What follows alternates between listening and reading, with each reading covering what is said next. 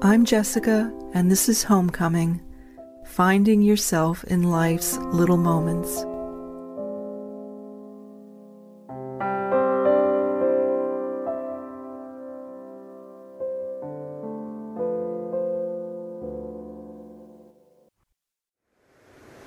Hi, dear listener. So, I'm in the same, very same spot as where I've been sitting and standing for the last, well, definitely the last podcast on this sandstone rock overlooking the vast Pacific. It's midday and it is hot.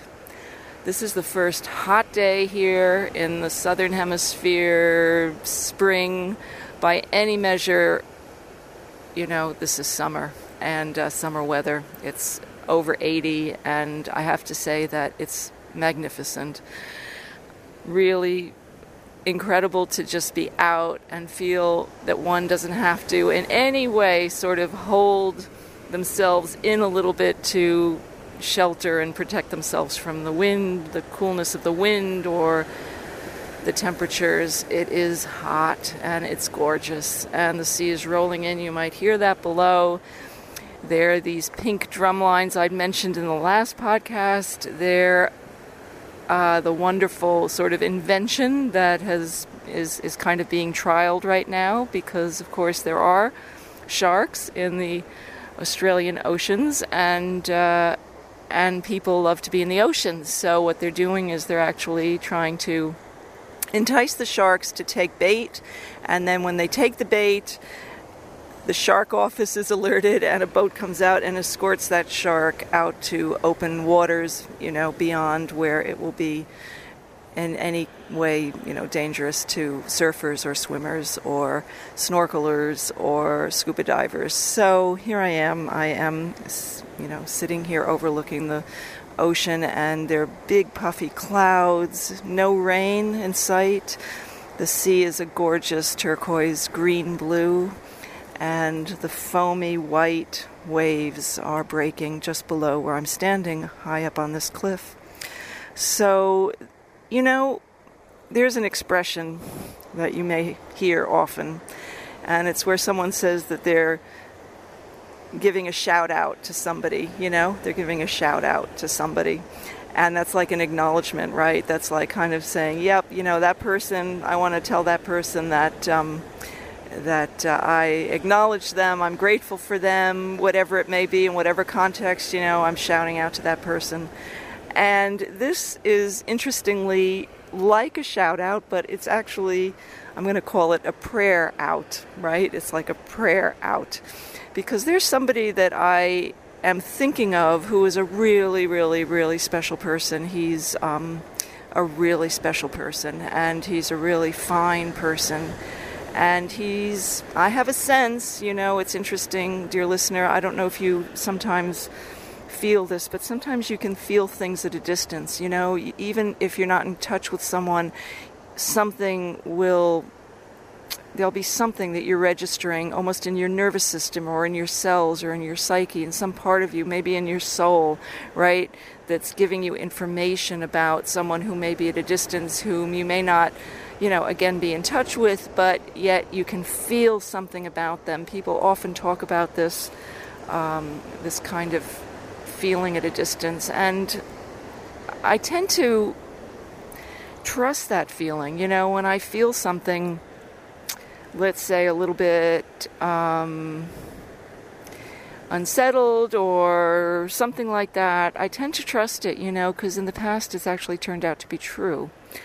So I felt compelled to do this and to make this podcast. And I have to say, dear listener, that as I just said that, there's a whale in the distance breaching. So when a whale breaches, it comes up out of the water and it comes crashing down with a huge white splash. And it is happening straight ahead of me, straight out in front of me. So that is going on as I'm making this this podcast, this audio, standing here on the sandstone rock underneath the glorious blue sky of the Australian east coast and uh, thinking about this person. And so this is a prayer out, okay? It's like a shout out, but it's in prayer and an empathetic. Um, feeling because this person, as I said, you know, is somebody who came into my life not that long ago, although I'd known him actually from childhood in some sort of uh, tangential way. And um, anyway, just to keep telling you, dear listener, the,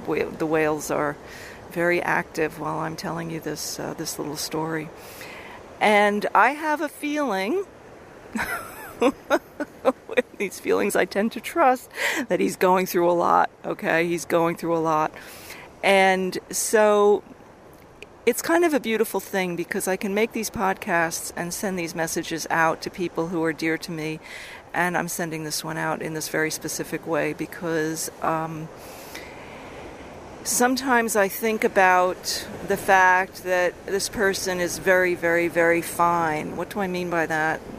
Well, what I mean is that, you know, I was reading back over correspondence from this person, and uh, over the last few months, since they contacted me back in, in May, and um, the depth of sensitivity is is awe inspiring. I mean, awe inspiring. In some ways, I feel grateful that I have this time and I have this opportunity, you know, because I have these emails to go back over and read.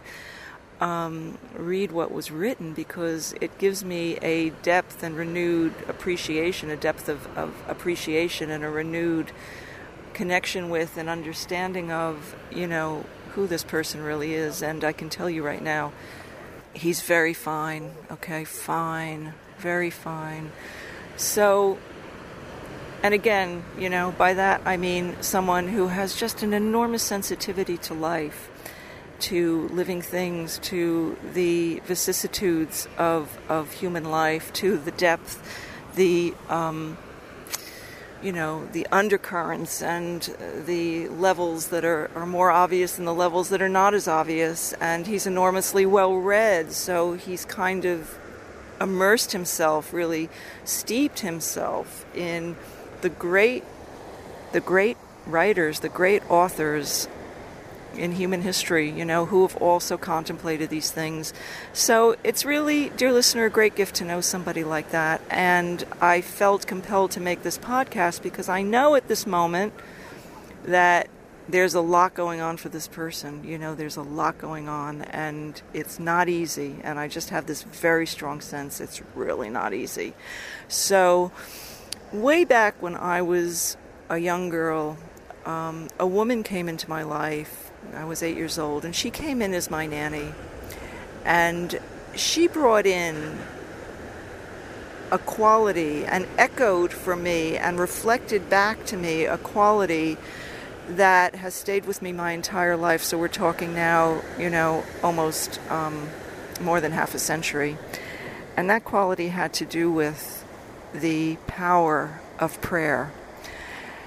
And she has navigated her life through her prayer to God, her prayer to Mary. She's Catholic, and Mary has figured for her in her life since she was a tiny girl. She was orphaned at the age of six. I write about her in my memoir, which is called In Duet with God, the story of a lifelong friendship, and she's the person that inspired me to spend four years writing that memoir. I knew I had to do it because she's so extraordinary. Her prayer is so strong that you, I, I can literally feel it palpably when I'm with her, and I can feel it even when I'm not with her. But I'll always remember, and I didn't grow up going to church or anything. I mean, in some sense, this is kind of an explanation how a Jewish girl from New York, you know, growing up in a secular family, could end up having a connection to God, to prayer, to Mary, you know, to Jesus, to, you know, my own, in, in a sense, also much more my own background, um, because it really ultimately is all connected. And, uh, but she came in and she really brought in with her, without, you know, sort of in a guileless way, she just brought in to my life the power of her prayer. And, uh, I'll always remember when I was starting to visit her again many, many, many years later, you know, sort of fast forward from my childhood to um, say six or seven or eight years ago, I started to visit her in, in New York City where she was living, and we would go and pray at uh, St. Francis of Assisi Church, which is a gorgeous church in New York, or St. John's Church, a gorgeous church in New York, and I would sit next to her. And I'm telling you, dear listener, it was like a plumb line was dropped down into the chthonic depths, into the depths of of one's soul, into the depths of the earth, into the depths of of prayer. You know, she her prayer was so potent and so unalloyed that I found myself captivated by it and held in it as she sat next to me in prayer. You know, there on a pew, there in St. Francis of Assisi Church with its magnificent tiled, vaulted, you know, ceilings, and uh, and that was, you know, that's been a huge part of my life. So when I think about this person who means a lot to me, you know, somebody who means a lot to me. And I, I know, I sense that he's going through, right, a lot. And you may know yourself, listener, people who are going through a lot, right? You may know people, or yourself, you may going be going through a lot, right? And I just think the power of prayer is so significant. It's so important. It really actually does make a difference. And I say that without hesitation, without doubt. You know, it makes a difference. So this is kind of a prayer out to this person because I don't have any I'm not in physical proximity, you know, there's nothing physically or practically, etc., that I can do, but I sense what's happening. It's amazing. You see, we're really connected in a non local way. You know, distance is a little bit of a mirage, frankly, and as here I'm standing looking out over the, you know, the Pacific and 8,000 miles from here directly um, directly east is the west coast of, of America, and that's where he is out that way.